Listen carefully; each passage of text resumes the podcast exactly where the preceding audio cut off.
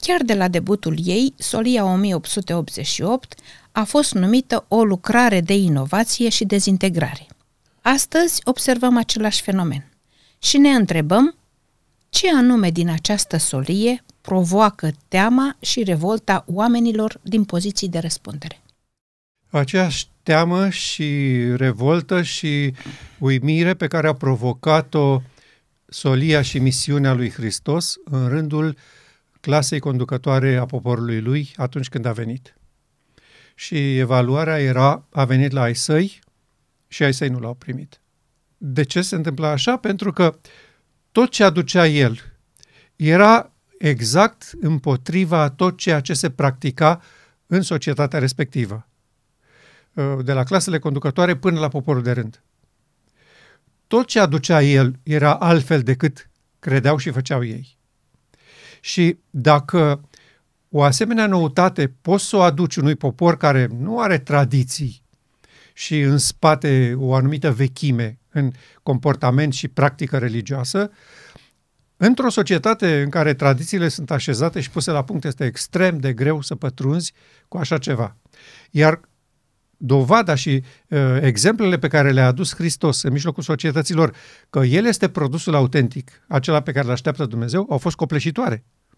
Ei nu văzuseră până atunci nimic de genul ăsta să uh, dai de mâncare la 3.000, la 5.000 de oameni din nimic, uh, să vindeci bolnavi, uh, șchiopii, orbi, ciungi, leproși, mai ales. Lepra era considerată boala lui Dumnezeu pentru păcătoși.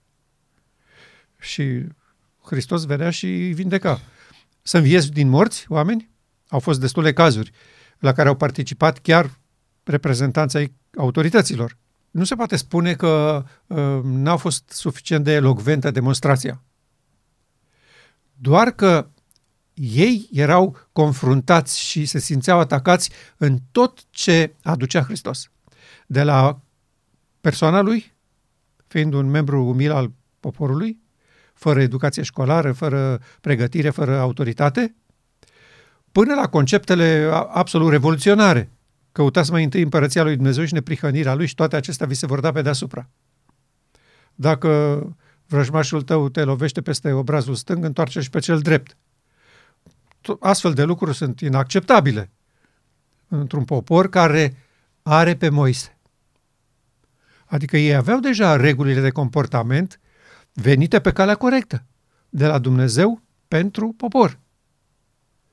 Ce nu înțelegeau ei și nu se înțelege nici astăzi acest lucru, este că adevărul și lumina sunt în dezvoltare și că bătălia asta dintre Hristos și satana capătă noi și noi valențe. Și că poporul trebuie să fie pregătit să se adapteze situațiilor necesare în care va intra. Și uh, uh, noi constatăm un fenomen interesant astăzi. Ori de câte ori s-a schimbat faza acestei bătălii și au venit raze noi de lumină, au fost unii care le-au acceptat cu bucurie, deși ei erau tradiționaliști și veneau dintr-un popor cu reguli. Au existat oameni, e adevărat puțini, e adevărat nu dintre oamenii marcanți și de frunte ai poporului, dar au existat. Și noi pe aceștia contăm astăzi că nu vor repeta istoria poporului nostru din 1888, din anul 31, uh, de pe timpul prorocilor, și că nu vom omorâ din nou cu pietre pe oamenii pe care Dumnezeu îi trimite să ne călăuzească la platforma scopului etern al lui Dumnezeu reprezentată de Hristos. Omenescul unit cu divinul nu comite păcat. Acum, ă, declarația acestea de inovație și dezintegrare ă, nu sunt, ă, cum să spun, proprietatea Bisericii Adventiste și a fratelui Uriah Smith că el a făcut declarația asta de unde noi am luat titlul nostru. Nu, nu sunt proprietatea dânsului, nu este, nu are copyright pe ele, ca să spunem așa. Totdeauna teologii bisericilor creștine au acuzat pe cei care veneau cu o rază de lumină de inovație și dezintegrare. Adică, ce înseamnă inovație pentru ei? te-a pus să inovezi ceea ce deja este stabilit precis și este adevăr biblic. Uh, când uh, Martin Luther a venit cu cel neprihănit va trăi prin credință, pentru ei asta a fost o inovație. Cum să fie așa? Savanții noștri, cercetătorii noștri, înalții noștri ierarhi au stabilit că lucrurile sunt așa de maniera asta, că sacramentele sunt viața bisericii și tu vii acum spui că toate astea nu contează și că uh, credința care lucrează prin dragoste. Hai să fim serioși. Da? Asta este inovație. Vrei să inovezi unde nu e cazul. Da? Adică lucrurile s-au stabilit, nu mai e cazul să descoperim ceva. Și inovat este cu ghilimele de rigoare, adică în batjocură. Uh, vrei și tu să par cineva interesant. Asta este acuzația aici. Și dezintegrare, că dacă poporul ar primi inovațiile respective, s-ar sparge biserica. Ne-am împrăștia, ne-am izola, pentru că, na, tu vii și spui, nu stau lucrurile așa, ăsta e adevărul, și ceilalți se ridică, nu, că noi știm adevărul de mult și nu e așa cum spui tu. Uită-te la, la scandalul care este în bisericile adventiste astăzi cu privire la Solia 88. Da. Oamenii știu cum este adevărul. L-au ascultat de oameni de 40, de 50 de ani în biserică. Au ascultat într-un anumit fel și acum vine cineva și spune, nu, sorry, nu este așa. Păi să revoltă sufletul din el. Cum să-i spui tu că nu este așa când el a constatat printr-o experiență de ani de zile că ăsta e adevărul? Așa au pățit uh, și reformatorii, așa au pățit și pionierii adventiști. Au fost un grup de oameni care nu s-au plecat și nu s-au supus vocii autorității oficiale din timpul lor. Și pentru că nu s-au supus, s-a întâmplat ce s-a întâmplat. Uh, dacă credeau uh, varianta oficială despre lucrurile astea, oamenii nu mai credeau lucrurile astea. Dar ei au spus, nu, bun, ok, asta e poziția actuală, așa spune autoritatea, noi vrem să înțelegem de ce lucrul ăsta a fost înțeles așa. De ce am crezut noi așa? Eu spun personal, din experiența mea. A venit un moment în viața mea crucial când am vrut să știu de ce sunt adventist. Până atunci fusesem membrul bisericii, dar nu știam de ce sunt eu adventist. Mi închipuiam că ceilalți au dreptate, așa e bine, așa e frumos, aici m-am născut, aici m-am botezat, n-are cum să fie în altă parte altfel. Astea sunt uh, a, normale, presupoziții venind din experiența zilnică în care ai crescut. Uh, normal ca românii să creadă că România e cea mai deșteaptă țară, rușii la fel, americanii la fel. Nu? Bun, asta e de înțeles. Eu am vrut să știu concret de ce sunt eu, de ce, am, de ce sunt eu aici, unde sunt. Clar că am venit prin familie, prin educație, dar vreau să, vreau să întreb și să știu dacă lucrurile pe care le-am predicat, le-am crezut, în care am sperat, se susțin cu realitatea sau nu. Și sigur că m-am apucat să citesc și sigur că am primit informații și materiale uh, fără să le fi solicitat eu de la cineva. Uh, au venit în mâna mea uh, cărțile fraților Ruian și Short și apoi multe altele și nu m-am mulțumit cu simplele concluzii ale altora. Adică, bun, îmi place de fratele ăsta că vorbește frumos sau scrie frumos. Short, de exemplu. Pentru mine fratele Short este ce poate fi mai, mai bun uh, la un autor uh, de carte. Uh, fiecare propoziție a lui este plină de sensuri și de semnificații. Nu spune vorbe goale. Și eu nu m-am mulțumit să spun, a, bun, îmi place de autorul ăsta, s-ar putea să aibă dreptate, îmbrățișez și opoziția lui. El împreună cu fratele William au dus acuzații grave existenței și practicii acestui popor. Uh, ei au depus un protest la conferința generală din 1950 de la San Francisco, în care acuzau biserica că uh, din cauza conducerii uh, în predicarea adventistă s-a infiltrat un Hristos fals. Asta e gravisim. Că onorăm un alt Duh, nu e Duhul Sfânt, și că avem o altă Evanghelie, care nu este Evanghelia lui Hristos. Și pentru mine timpul a dovedit că ei au avut dreptate observând ce se întâmplă în poporul nostru an de an. Evident, am citit toate cărțile lor, pe unele le-am tradus și când traduci o carte e ca și când o citești de două ori, după părerea mea. Și apoi am citit și cărțile opozanților, dânșilor, pentru că deci aveau dreptul la, la mintea mea în momentul în care accept acuzații de o astfel de, de gravitate. Și am citit și George Knight, am citit și William Johnson, am citit și alți autori, unii foarte vehemenți, am citit și Desmond Ford și prietenii lui. Am vrut să știu exact care este opinia în acest popor cu privire la 1888. Am avut discuții extinse și cu uh, opozanții Soliei din România, uh, cu fratele Aron Moldovan. A fost o perioadă când, da, printr-o împrejurare, am lucrat câteva luni în același birou cu dânsul și subiectele astea erau permanent. Uh, dânsul era simpatizantul fratelui George Knight, mare istoric adventist și opozant înfocat al Soliei 88.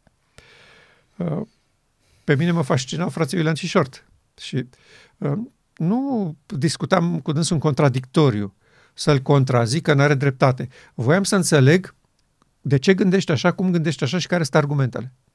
Și puneam întrebări și aduceam contraargumente și ceream să le clarifice. Astea au fost discuțiile. Uh, deci nu, eu nu am intrat în solia asta din întâmplare, așa. Am văzut o fereastră și am sărit pe ea. Nu. Am vrut să știu de ce sunt adventist și ce este cu solia asta pe care Ellen White o numește o foarte prețioasă solie și începutul luminii îngerului a cărui slavă va umple tot pământul. Apoi, spune despre ea că este cu adevărat solia îngerului al treilea. Despre solia îngerului al treilea spune că ea arată calea în Sfânta Sfintelor. Toate aceste lucruri pentru mine au greutate. Chiar dacă nu le înțeleg probabil în profunzimea lor cumplită. Dar înțeleg suficient ca să mă așeze pe o cale consacrată de pașii lui Hristos dincolo de perdea. Pentru mine asta a făcut și este fenomenal. Și îi mulțumesc lui Dumnezeu zi și noapte, că m-a ținut de mână și nu m-a lăsat să o iau nici la stânga, nici la dreapta, cu privire la ce se dezbate și ce este văzut ca fiind important și prioritar în Biserica Adventistă de ziua 7. Evident că poziția aceasta m-a dus la excludere. Deși eu n-am fost niciodată uh, vehement sau zelot să acuz oamenii, să cer uh, demiterea conducerii, uh, să-i acuz uh, și să mă refer la păcatele lor personale și la afacerile murdare în care unii dintre ei au fost implicați. N-am făcut niciodată asta și n-am să o fac niciodată. Pe mine mă interesa de ce ei nu văd lumina acolo unde eu vedeam lumină și pentru faptul că am îndrăznit să vorbesc despre lucrurile acestea, pentru că nu poți să taci când înțelegi un anumit lucru și este un anumit risc în asta, eu recunosc. Uh, deci au luat hotărârea să mă despartă de corpul bisericii. Și nu pot să spun că regret. Este calea normală, așa cum s-a desfășurat în decursul istoriei. Eu am citit în Biblie și am ascultat mii de predici despre oamenii lui Dumnezeu care au iubit adevărul vremilor mai mult decât confortul personal în poporul lor, cum au fost omorâți. Pentru mine asta a fost o, o încurajare formidabilă. Adevărul prezent niciodată nu este favorabil și acceptat în masa societății. Și acum, întorcându-ne la inovație și dezintegrare, cu care suntem astăzi acuzați, că noi am inventat lucrurile astea ca să facem agitații și să ieșim public, să se vadă scumba noastră persoană în agora adventistă. Și că nu sunt decât uh, inovații, deci nu e nimic serios, nu este adevăr biblic, nu este uh, realitatea soliei 1888. Sunt inovații de dragul inovației. Adică hai să reinventăm roata, știi? Cum se spune în poporul nostru. Uh, asta era pasiunea noastră, să nu murim uh, niște anonimi în poporul ăsta. Acestea sunt acuzații. Uh, și că, odată ce acceptate în acest popor, ele produc dezintegrare în biserică. Adică se sparge biserica. Încep frații să, să discute, să se confrunte, să se acuze, să se certe și la un moment dat se vor separa, că nu poți să te la infinit. Este adevărat că așa se întâmplă. Dar motivul pentru care oamenii ajung în situația asta este încăpățânarea de a nu recunoaște că Dumnezeu a trimis lumină nouă și că Elena White a avut dreptate când a spus că acesta este adevărul pentru timpul nostru, că este cu adevărat solia îngerului al treilea și că este lumina care va lumina tot pământul cu slava ei. Acesta este motivul pentru care și la Minneapolis lumina a fost respinsă. Și uh, vreau să citesc uh, câteva paragrafe dintr-o scrisoare a fratelui Uriah Smith către Ellen White. Fratele Uriah Smith era vârful teologiei adventiste, vârful administrației adventiste, chiar dacă nu era el președintele conferinței generale. Dar nimeni nu era deasupra fratelui Smith la toate capitolele.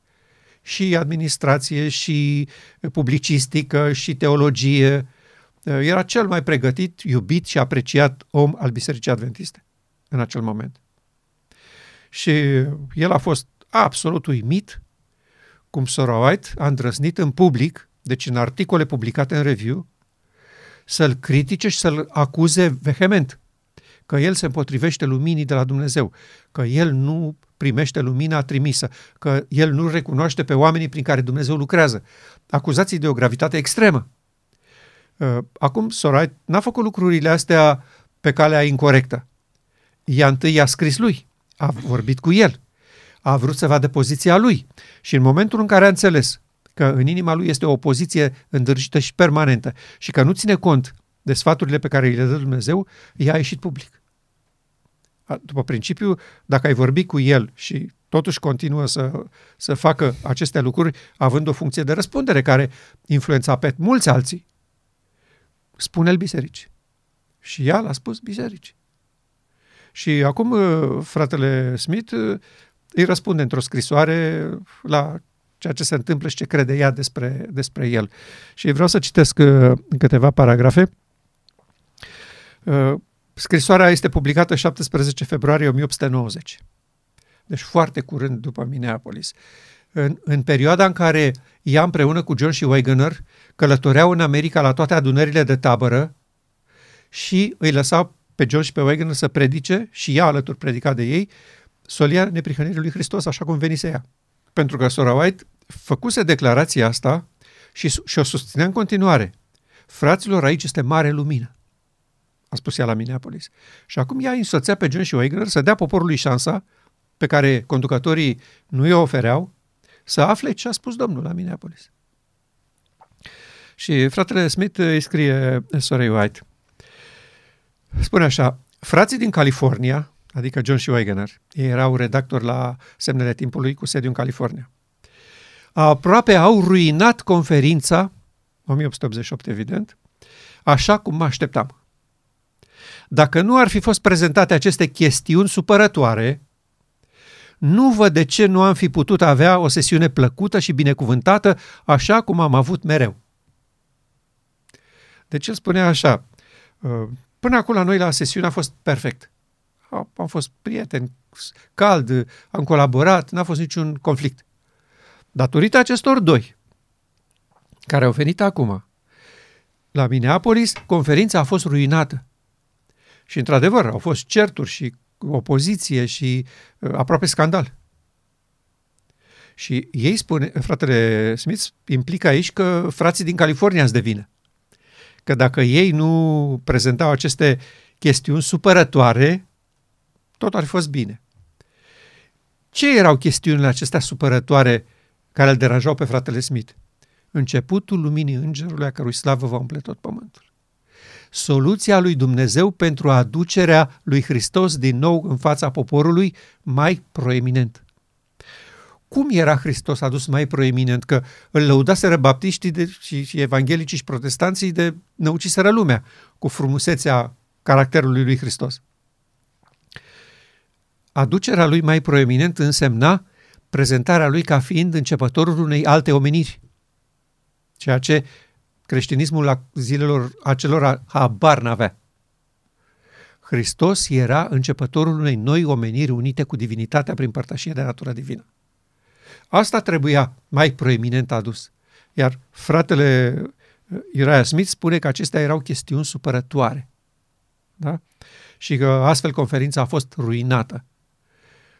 După 100 și ceva de ani, îi spunem, acolo unde zace el în mormânt, că o să ne întâlnim odată față către față. Uh, frate Smith, atitudinea dumneavoastră a ruinat conferința. Pentru că dacă dumneavoastră primeați adevărul intenționat de Dumnezeu, că n-a fost transmis, frații John și Wegener n-au avut posibilitatea să vorbească nimic despre solia îngerului al treilea la Minneapolis. A fost un slab început, o intenție a lui Dumnezeu. Ea s-ar fi dezvoltat dacă frații o primeau cu bucurie și apoi ei conducătorii Comitetului Conferinței Generale se aplecau asupra ei, împreună cu frații Wegener și Jones, și încercau să înțeleagă ce a vrut Dumnezeu să spună. Atunci lumina creștea, soarele neprihănirii răsărea peste orizontul bisericii și aduceau tămăduire pentru acest popor. Dar atitudinea dumneavoastră, frate Smith, a transformat solia îngerului al treilea într-o caricatură împotriva căreia și astăzi urma și dumneavoastră luptă. Dacă nu vă opuneați și o întrebați pe sora White, sora White, vă rugăm să, să îl chestionați pe Domnul, rugați-vă să vă, să vă descopere ce e cu frații ăștia. Uh, ei vorbesc altfel decât noi. De exemplu, noi am crezut până acum, noi biserica, că legea din Galaten despre care vorbește Pavel este legea ceremonială. Frații aceștia vin și spun că este legea morală. Ce facem? Că dezbinăm biserica. Da? Producem uh, dezbinare și dezintegrare. Uh, Domnul ar fi vorbit imediat și lucrurile erau puse la punct. Dar pentru că atitudinea inimilor a fost de respingere categorică și necondiționată, Duhul lui Dumnezeu a fost obligat să se retragă. Și n-a mai venit nicio solie. John și Wegener s-au implicat în uh, certuri de mahala cu ei, uh, care sunt versetele care ne susțin pe noi cu legea morală, care sunt de versetele care vă susțin pe voi cu legea ceremonială. Și s-a transformat uh, conferința generală într-un circ din care Soroait a vrut să plece. Pentru prima și singura ocazie în viața ei, când a vrut să părăsească sesiunea conferinței generale.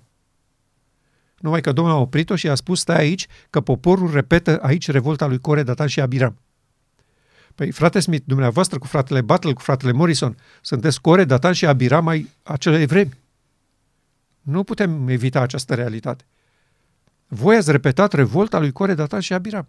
A spus în discuție poziția spiritului profeției, când ea vă spunea, fraților, aici e mare lumină, și voi vă băteați joc de John și de Wegener. Și dacă solia ar fost primită, imediat în Senatul American decretul duminical era pregătit. Imediat satana intra în acțiune. Pentru că el știa că un popor care primește lumina despre Hristos mai proeminent ca începător al unei noi rase umane, oameni părtași natură divină, el știe că este final total pentru marea controversă. Și trecea la acțiunile caracteristice lui. Presiune, amenințare cu forța, amenințare cu moartea, să nu cumva să mișcați, să primiți lumina. Deci, astea erau, erau condițiile. Uh, paragraful continuă. De la fratele Smith către sora White. Când ies la iveală opinii și mișcări care subminează fatal lucrarea dumneavoastră și care zguduie credința în solie, mi se pare normal să fiu îngrijorat și vă imaginați în ce situație ciudată mă aflu când, deoarece îmi permit un cuvânt de avertizare asupra unor puncte, sunt prezentat în public ca unul care lovește în vânt, neștiind cu ce se luptă. Vai ce supărare la fratele Smith. De ce era el uh, tulburat? Scrie aici în scrisoare. Opinii și mișcări care subminează fatal lucrarea dumneavoastră atunci putea apărea justificată afirmația asta. Dar astăzi, după 100 și ceva de ani, nu mai este justificată. Subminarea fatală a lucrării sorei White a fost produsă de fratele Smith? Nu a fost produsă de opinii și mișcări, adică John și Wegener. Nu, a fost subminată fatal autoritatea sorei White chiar de fratele Smith și de Comitetul Conferinței Generale. Ei i-au subminat fatal lucrarea așezând-o într-o poziție din care nu mai putea ieși. Uh, ei se întrebau dacă Dumnezeu ne-a onorat pe noi cu funcții administrative, deci puncte cheie de decizie în cauza lui Dumnezeu, de ce soroai se amestecă și ne dă peste mână ori de câte ori facem ceva? Și ei nu reușeau să înțeleagă care e rolul ei acolo. Ei considerau că ei sunt stăpânii peste lucrarea lui Dumnezeu și ce le trece lor prin cap, aia e voia lui Dumnezeu. Și este bine da. ceea ce fac. Da, și este bine. Uh, votau și cum ieșea votul, așa era voia Domnului. Iar Dumnezeu le demonstra concret și faptic că nu e voia Domnului și că după ce ei votau ceva, Soroait venea și spunea, nu este bine ce ați făcut. Nu se face așa. Și asta producea în mintea lor un război total. Cum adică, odată ce Dumnezeu ne-a așezat aici, ne consideră capabil să operăm în lucrarea asta. Nu e cazul să o întrebăm pe Sorai la fiecare pas care îl face. Atunci nu mai facem, să fie Sorai președinte și noi plecăm acasă. Asta era atitudinea minților. Și apoi, opinii și mișcări care zguduie credința în solie. Păi, ce solie? Aceea pe care ați îmbrățișat-o voi și pe care ați înlănțuit-o cu lacăte. Deci nu se mai schimbă nimic de aici. Ce se întâmplă în acel moment? Ei abia ieșiseră din zguduirea uh, milerită, abia se formaseră ca popor, abia reușiseră să înțeleagă câteva lucruri esențiale legate de Sfânta Sfintelor, sanctuar, lege, chivot și așa mai departe, construiseră o teologie care era destul de începătoare cu privire la cauza lui Dumnezeu. Și au blocat acolo, ca orice teologie. Când, când formulezi un gard în jurul unei declarații biblice, ai făcut din ea dogmă și de acolo nu se mai poate mișca. Iar ei nu reușeau să înțeleagă că adevărul e în creștere. Și Sorait le-a spus verde în față. Toți cei care nu vor înainta în slava crescând a solei îngerului al treilea, o vor numi lumină falsă. Adică nu vor rămâne unde sunt și asta e, nevinovați. Devin dușmanii luminii crescânde. Și asta se întâmplă aici cu, cu fratele Smith. Avea dovezi de la o persoană pe care ei o considerau inspirată de Dumnezeu. Că aici nu vorbim despre un nei ca nimeni care a venit și și-a exprimat și el o părere. Eu cred că lucrul ăsta stă așa. Și acum toată lumea trebuie să plece în fața lui să zică da, așa e pentru că a zis cu tăriță. Nu au fost lucrurile așa. Că atunci frații erau justificați în poziția lor. Na, să ridică uh, X din uh, Massachusetts și zice, eu cred că uh, Dumnezeu locuiește pe lună. Și dacă a zis fratele, azi e lumină nouă, o să o primim. Nu au stat lucrurile așa. Noi avem aici de-a face cu cineva în care ei aveau încredere. Se dovedise cu timpul că lumina primită de Sora White este autentică și e de la Dumnezeu. Cu asta se confruntau. Nu cu vreun nemernic care vine și inovează. Și biserica a fost plină de din ăștia, nu e problemă. Noi avem de-a face aici cu cineva care avea Duhul inspirației, recunoscut de conducători, adică nu era clandestin. Așa, ă, autoritatea ei funcționa doar printre niște ă, surori mai în vârstă pe la colțul bisericii. Nu, era recunoscută, predicată, ă, din scrierile ei se făceau predici, se scriau cărți pe, pe paragrafele ei. Împotriva la așa ceva se ridicau ei. N-aveau nicio scuză, n-aveau niciun argument. Da? Ei au subminat fatal credința, blocând solia îngerului al treilea, adusă prin frații Wegener și Jones și justificată de Sora White, să ajungă la popor. De asta, frate Smith, s-a subminat lucrarea Sorei White. Că dumneavoastră, conducătorii, ați aruncat în derizoriu rolul ei ca profet al bisericii. Și acum spune și mi se pare să fiu îngrijorat uh, și vă imaginați în ce situație ciudată mă aflu când, deoarece îmi permit un cuvânt de avertizare. Stop, stop, stop puțin. Ce a făcut fratele Smith nu a fost un cuvânt de avertizare. A fost o poziție sistematică pe parcursul întregii lui vieți. Chiar dacă cu gura a spus, da, îmi pare rău pentru ce s-a întâmplat, îmi cer iertare de la frații Wegener și Jones. Uh, el a mărturisit și a cerut iertare pentru modul necreștin și neomenesc de a-și bate joc de ei la Minneapolis. Nu și-a cerut iertare pentru că teologia lui era greșită și a lui Jones era corectă. Pentru asta niciodată nu și-a cerut iertare. Și Soraya a recunoscut lucrul ăsta și pe toată perioada aceasta a trimis scrisori de avertizare. Că el se împotrivește adevărului și soliei. Soraya nu vorbea aici în vânt. Uh, ce-ar fi însemnat dacă chiar era adevărat? un cuvânt de avertizare. Un cuvânt de avertizare ar fi fost așa. Să se ducă personal la frații John și Wegener și să le spună că el cu fratele Butler și cu Comitetul Conferinței Generale nu văd lucrurile de maniera asta. Și că ar fi bine să se abțină să publice ceva până când ajungem la un acord.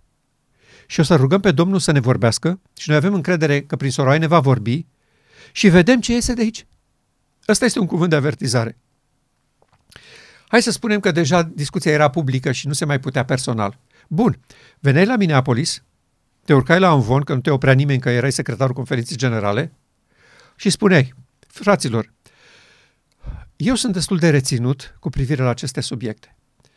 Nu mă împotrivesc luminii pe care au adus acești frați. Îi onorez ca și pe frații mei. Au dreptul să vorbească ca și mine. Au dreptul să aibă o opinie cu privire la adevărul biblic ca și mine. Dacă noi am ajuns până acum la un anumit punct, e posibil ca Domnul să dorească să ne ducă un pas mai departe. Uh, eu onorez intenția Domnului și eu vă implic într-o activitate comună noi toți cei prezenți la sesiunea conferinței generale de la Minneapolis. Eu vă rog ca numele Domnului să ne plecăm pe genunchi în noaptea asta și la noapte și la mâine și poi mâine și răspoi mâine și să rugăm pe Domnul că să vorbească prin sora White sau pe calea pe care o găsește el potrivită și să ne deschidem mintea să înțelegem în ce constă această prețioasă lumină și ceea ce sora White a declarat aici de față cu noi. Fraților, aici este mare lumină. Noi vrem să știm ce se întâmplă aici. Aceasta ar fi fost o foarte mare umilință pentru el. Categoric ar fi fost o umilință, pentru că ei se prezentaseră ca fiind uh, păzitorii legii sau teologiei adventiste. Și acum să vii să spui că stai puțin că poate n-am înțeles și fratele John s-a înțeles mai bine, nu era deloc comod. Dar nu este mai bine decât să te opui direct și cu toate armele, să spui, hai să rugăm pe Domnul să ne lumineze? Nu era mai frumos și mai corect așa? Jones ar fi acceptat cu siguranță, Soroait ar fi acceptat cu siguranță și l-ar fi binecuvântat și felicitat pe fratele Smith pentru poziția asta. Și se termina și discuțiile fierbinți de la Minneapolis, uh, se încheia și bagiocura din casele delegaților de seara, unde se întorceau de la sesiune și stăteau de vorbă unii cu alții și își băteau joc de John și de Wagner. Și mai ales nu era blocată intenția lui Dumnezeu de a aduce marea controversă la un final glorios prin poporul său. Acestea erau câștigurile. Fratele Smith nu s-a limitat la un cuvânt de avertizare, cum vrea să ne spun aici. A luptat pe toate căile să-i pună la punct și să-i scoată din joc pe frații Wegener și Jones. Și în final au reușit. Asta e tragedia. Da?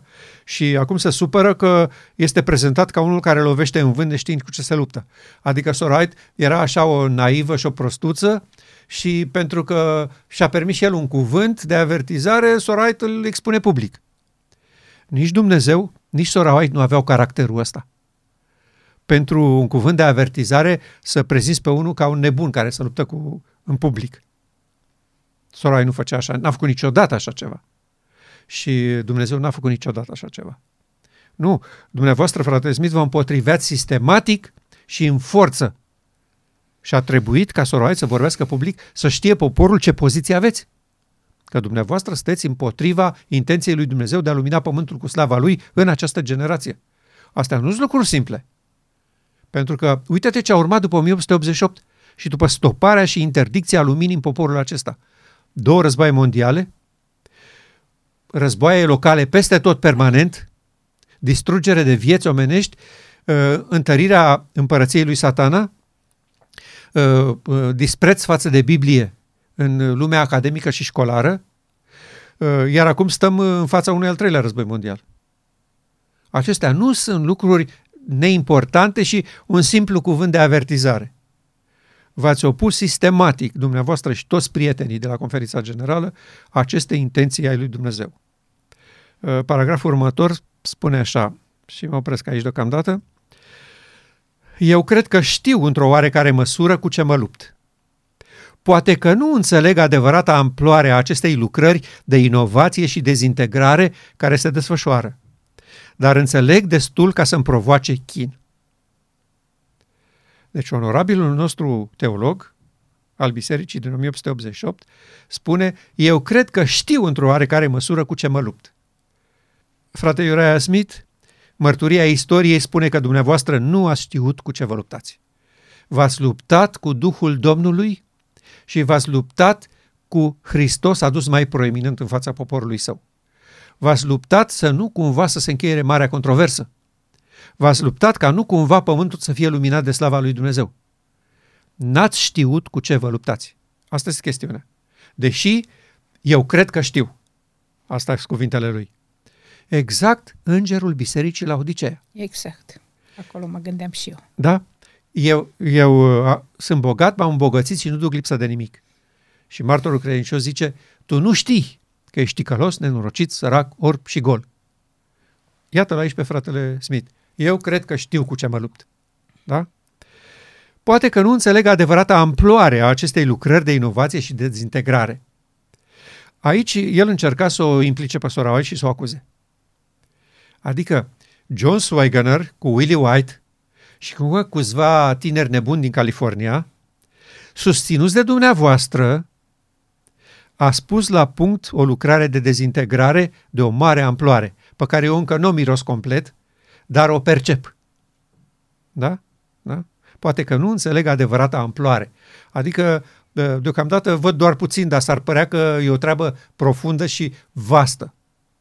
Pentru că nu vă apucați dumneavoastră să, să susțineți doi nebuni care n-au dreptate. Că vă aducea Dumnezeu imediat la, la loc, la, la, la grajd. Nu, nu, precis aici se desfășoară ceva dubios, malefic și vast. Da? Și asta, spunea el, îmi provoacă chin. Înțeleg suficient, destul, ca să îmi provoace chin. Deci, iată cum lumina îngerului al treilea, care trebuie să lumineze pământul cu slava lui Dumnezeu, prezentarea mai proeminentă a lui Hristos în fața poporului său, produce chin fratelui Smith, având percepția că este o lucrare de inovație și dezintegrare. Aceasta era situația în acel moment crucial al istoriei marii controverse. Și conducătorii noștri s-au dovedit a fi cei mai vehemenți împotrivitori față de intenția lui Dumnezeu de a lumina pământul cu slava sa. Te rog să faci o scurtă trecere în revistă a chinului pe care apariția lui Hristos a provocat-o societății acelei vremi, când toate clasele sociale și academice s-au ridicat împotriva lui. În momentul în care lumina adusă de Hristos a ajuns la urechile societății, au fost efecte. Și noi discutăm despre lucrurile astea pentru că ne interesează să evaluăm corect care sunt efectele aduse societății noastre de către lumina îngerului al treilea, indiferent care ar fi ea. Hai să presupunem că nu este solia 1888 așa cum credem noi. Bun? Ok. Oricare ar fi ea. Solia îngerului al treilea trebuie să lumineze pământul să-și facă efect. Da? Noi putem învăța foarte multe despre reacția societății și a bisericii și a indivizilor.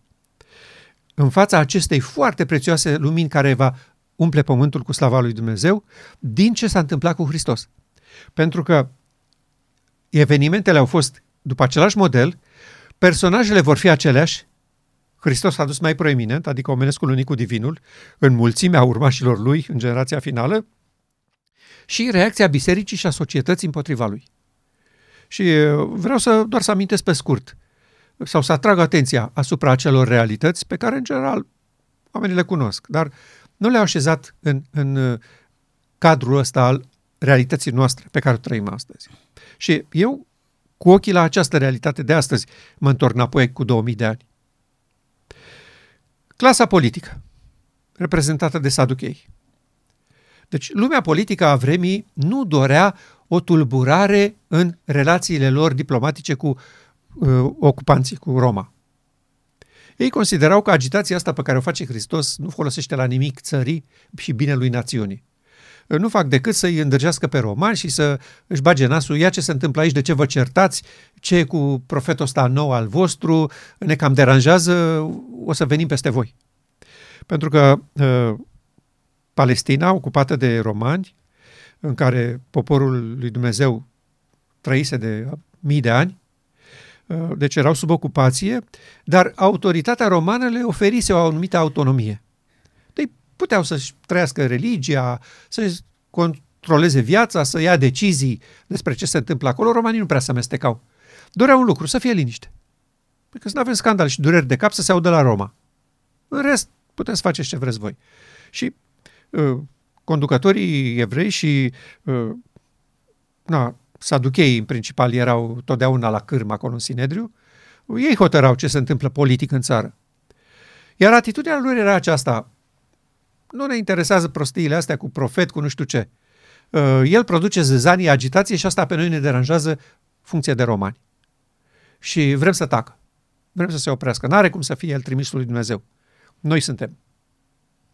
Deci, din punct de vedere politic, uh, saducheii erau complet împotriva lui. Ce aducea el nu se potrivea cu niciuna din intențiile și interesele lor. Și este și în poporul nostru o clasă politică, care vor relații bune cu celelalte biserici, liniște și pace, nu ne trebuie scandal și ceartă și agitații în biserică. Clasa teologică, conservatoare, farisei. Aceștia erau, nu, noi ținând la regile lui Moise și la curățenie spirituală, suntem un popor. Uh, afară cu romanii. Nu suntem de acord cu unitatea asta cu romanii. Noi suntem poporul lui Dumnezeu și trebuie să trăim legea și să ascultăm de lege cu toată seriozitatea și curăția de inimă. Ei erau cei care insistau pe tradiții, ceremonii, fapte, legi, reguli. Și Hristos venea și dărâma complet tot și a fodajul ăsta al uh, regulilor bune pe care le-am moștenit noi de la Moise. Erau, erau complet la pământ în fața afirmației lui Hristos, nu folosesc la nimic toate lucrurile astea. Sunt învățături omenești pe care voi le-ați înțeles greșit de la Moise. Tatăl meu nu v-a spus așa ceva. Și pe ei apuca o furie sfântă. Cum nu contează ce faci? Cum nu contează regulile? Cum spui tu că uh, desfrânatele astea cu care noi ne-am distrat o să meargă înaintea noastră în cer? Pe astea o să le mănânce iadul pentru ce au făcut. Uh, cum te duci tu la, la vameș în casă și la petrecerile lor? Asta este inacceptabil, incredibil. Nu se, nu se acceptă așa ceva. Ce le-a adus Hristos, lor nu le folosea nimic. Apoi, exista o opoziție violentă care cerea capul autorităților. Capul împăratului, capul sinedriului, al conducerii, în general. Pentru că ei s-au aliat cu romanii și suportă ocupația romană când ăsta e un popor al lui Dumnezeu și nu are voie să fie sub ocupație. Și soluția lor era decapitarea. Deci acțiune violentă împotriva autorităților. Sunt și din ăștia în poporul adventist. Sunt oameni care țipă și vor jos cu tare, jos cu tare, că se rezolvă problema. Dacă îl schimbăm pe președintele conferinței generale sau al diviziunii sau al conferinței locale, se rezolvă. Nu se rezolvă nimic. Vor veni alții la fel ca ei și vor face exact același lucru. Oricât de buni ar fi ei, înainte să fie în funcții. Zeloția asta credeau că e soluția. Jos conducerea. A fost o greșeală. Hristos nu a cerut așa ceva și nu s-a unit cu zeloții. Apoi, Hristos vorbea și practica împotriva medicinii vremii. Erau și atunci medici și felceri și asistente și moașe și tot ce făcea Hristos era o acuzație împotriva serviciului lor, da? vocației lor. El venea și spunea, nu e nevoie, nevoie de nimic din ce faceți voi. Uite cum vindecă tatăl meu. Crezi tu că poți să te vindec? Da, Doamne. Facă-se după credința ta. Pac, într-o secundă omul era vindecat. Unde e medicina? Îți dai seama ce era în sufletul acestor oameni? Pentru că își pierdeau clienții în primul rând. Da? Adică era o acuzație împotriva misiunilor și meseriei lor. Ei erau prezentați acolo ca salvatorii neamului. Da, veneai de la război, rănit, te pansau, te vindecau, te coseau, erai bolnav de nu știu ce, îți dădeau un medicament, un leac. Dintr-o dată își pierdeau prestigiul în fața societății și salariu. Pentru că oamenii se vindecau prin credință la Hristos care nu cerea bani. Foarte problematic, foarte problematic. Și astăzi este la fel, cu solia asta și cu clasa asta a medicinii moderne. Eu am văzut uh, lucruri incredibile în toată această perioadă uh, când am avut de-a face cu criza asta medicală, cu implicarea medicilor de vârf ai bisericii. Absolut incredibile. Apoi, sistemul fiscal era opus lucrării lui Hristos. Pentru că el spunea, nu aveți nevoie nici de salariu, nici de bani, nici de... Nu trebuie să plătiți niciun impozit, nu trebuie nimic. Tatăl vostru vă hrănește și asta e grija lui. Era complet peste cap. Uh, ucenicii nu plăteau dar, dările la templu, au venit odată și aproape că i-au constrâns să scoate bani să plătească și au plătit cu un bănuț din gura unui pește. Nu? Deci, felul de societate pe care o promova Hristos nu se potrivea cu obiceiurile vremii. Apoi, sinagoga și rabinul local. Erau foarte amenințate și în pericol de teologia lui Hristos, care aducea eliberare de toate sarcinile pe care rabinul le punea asupra membrilor și din a căror prezență și el trăia. Nu? Era o permanentă și, și susținută acuzație în tot ceea ce se întâmplă în sinagogă. Și e normal că uh, rabinul local nu privea cu ochi buni apariția unui astfel de meteor pe orizontul clar și luminos al uh, galaxiei lor. Da. Opoziția era evidentă. Astăzi este la fel. Prezbiterii locali, care au în spate turma Domnului pe care trebuie să o ferească de colții lupilor răpitori, se simt foarte revoltați când vine cineva și spune, fraților, noi n-am înțeles corect lucrul ăsta sau lucrul ăsta, noi n-am primit solia îngerului al treilea. Se, o revoltă sfântă. Și înțeleg și pe rabinii locali care erau confruntați cu misiunea lui Hristos. Apoi, elita scolastică, profesorii școlilor de teologie. Păi, învățătura lui Hristos era diametral opusă a tot ce s-a întâmplat în seminar. Și dovada este că Hristos, când și-a ales ucenicii, n-a ales niciunul dintre seminariștii lui Gamaliel. Pentru că ei erau sub o influență nefastă, uh, învățați lucruri de nimic despre istoria și trecutul lui Israel și despre teologia poporului, când realitățile erau complet în altă parte. Complet în altă parte. Deci, iată cum toate clasele sociale se simțeau în pericol și amenințate de învățătura lui Hristos. Totdeauna a fost și va fi așa. Și astăzi nu e deloc diferit. Toate aceste categorii din biserică sau din societate se simt amenințate de soluția simplă de vindecare oferită de Hristos poporului său. Într-o clipă voi șterge nelegiuirea acestui popor. Asta face marele nostru preot cu un grup de oameni dispus să vină la nunta mielului. În aceeași scrisoare, fratele Smith face o declarație uimitoare despre începutul soliei din 1888. După părerea mea, calamitatea cea mai mare care a căzut peste cauza noastră, afară de moartea fratelui White, a fost când doctorul Wagner a început să-și publice în semnele timpului articolele despre legea din Galateni. Cum se explică faptul că evaluarea lui este larg acceptată azi în biserică, iar declarația sorei White este combătută cu vehemență? Uh, se explică în contextul legii din Galateni. Când fratele Wegener a început să-și predice, să-și publice articolele în semnele timpului, uh, ei în general discutau legea din Galateni, cartea Galateni și interpretarea ei de acolo. Și ei au susținut că legea aceasta care a f- ne-a fost în următor spre Hristos, dar odată ce am ajuns la Hristos, nu mai avem nevoie de ea, este în special legea morală. Toată legea, dar în special legea morală. Și biserica susținea că este legea ceremonială. Că asta că toată legea, inclusiv legea morală, nu ne mai trebuie odată ce am ajuns la Hristos, este credința baptiștilor, protestanților. Nu este credința adventă. Credința adventă tocmai asta a făcut. A recuperat legea. A descoperit valoarea legii. Legea n-a fost pironită pe cruce, cum spune evanghelicii legea este valabilă și în vigoare. Și acum ei interpretau afirmația lui Wegener că legea aceasta care a fost în următor nu mai este necesară ca fiind uh, pironită pe cruce. Și de aici acuzațiile, da? Mare calamitate.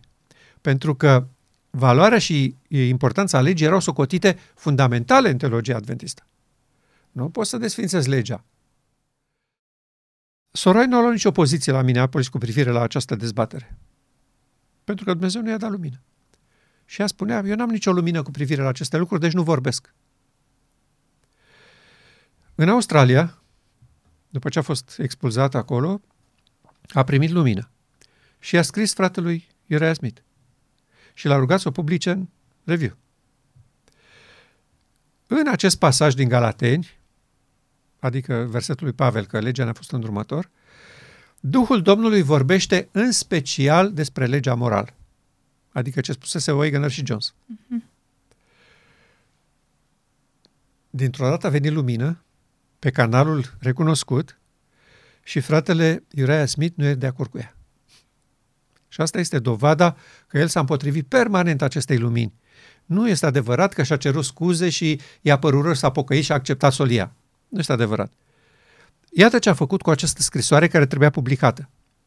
Deci venise lumină oficial pentru biserică. Ce e cu conflictul ăsta dintre John și, și biserică? Care e legea, dacă s-a schimbat, nu s-a schimbat? Și ea spunea, legea ne-a fost un îndrumător spre Hristos și legea asta este legea morală. Așa cum a spus frații John și Wagner.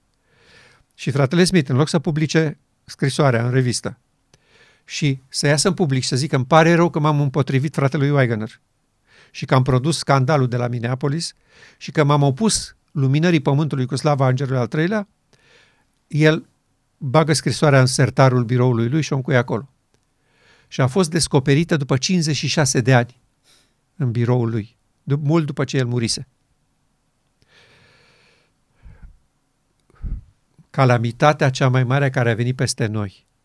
El n-a vrut să se dovedească prin vocea profetului bisericii că aceea nu a fost calamitate, a fost lumina îngerului al treilea care pregătea un popor pentru Marea Zei Spășirii pentru cei vii. Asta este tragedia pe care noi o trăim astăzi. Pentru că toate aceste concepte, toate aceste argumente și toată această retorică nenorocită a fost preluată de școlile de teologie adventiste și astăzi avem un cor de pastori crescuți și conduși de mentalitățile fratelui Uriah Smith. Ei astăzi consideră și continuă să susțină că propozanții Soliei 88 produc calamitate în biserică, inovație și dezintegrare și că e cât mai repede să scăpăm de ei aceeași mentalitate ca a fratelui Uriah Smith. Noi le spunem și lor și amintim și fratelui Smith pentru întâlnirea pe care o să o avem împreună. Pentru că este posibil, este foarte posibil ca în finalul vieții fratele Smith să se fi pocăit de prostia lui și cum Domnul este iertător și iubitor, să-l primească și să fie salvat. Și va fi posibil să ne întâlnim cu fratele Smith. Și o să-i povestim ce s-a întâmplat și cum cuvintele lui în opoziție față de lumina lui Dumnezeu au devenit procedura și teologia generațiilor întregi de după el. Și cum din cauza lui ei sperau, toți și fratele Smith și toți ceilalți, că Domnul Hristos va reveni în timpul vieții lor. Nu le trecea prin cap să creadă că peste 50 de ani. Toți erau convinși că foarte curând, foarte curând vine Domnul. O să-i povestim și o să vadă și el din înregistrările raportorilor cerești, cum lucrarea lui Dumnezeu a fost prelungită pentru încă 100 și ceva de ani și poate chiar mai mult, datorită poziției lui luată la Minneapolis, că aceasta este o lucrare de inovație și dezintegrare. Și datoria noastră astăzi este să spunem bisericii de astăzi că Soroaita a avut dreptate în conflictul ei cu fratele Smith și că Sora White are dreptate când mărturiile lui ei în lipsă, acum evident, dar mărturiile au rămas în scrierile publicate, că fratele Uriah Smith a fost complet greșit în atitudinea lui, că la Minneapolis nu a fost o lucrare de inovație și dezintegrare, dar din contră a fost Hristos adus mai proeminent în fața poporului său. Și noi vrem să recuperăm această foarte prețioasă solie și misiunea noastră este aceasta, să așezăm din fața poporului din nou pe Hristos mai proeminent ca începător al unei noi rase, oameni uniți cu divinitatea prin părtășie de natură divină.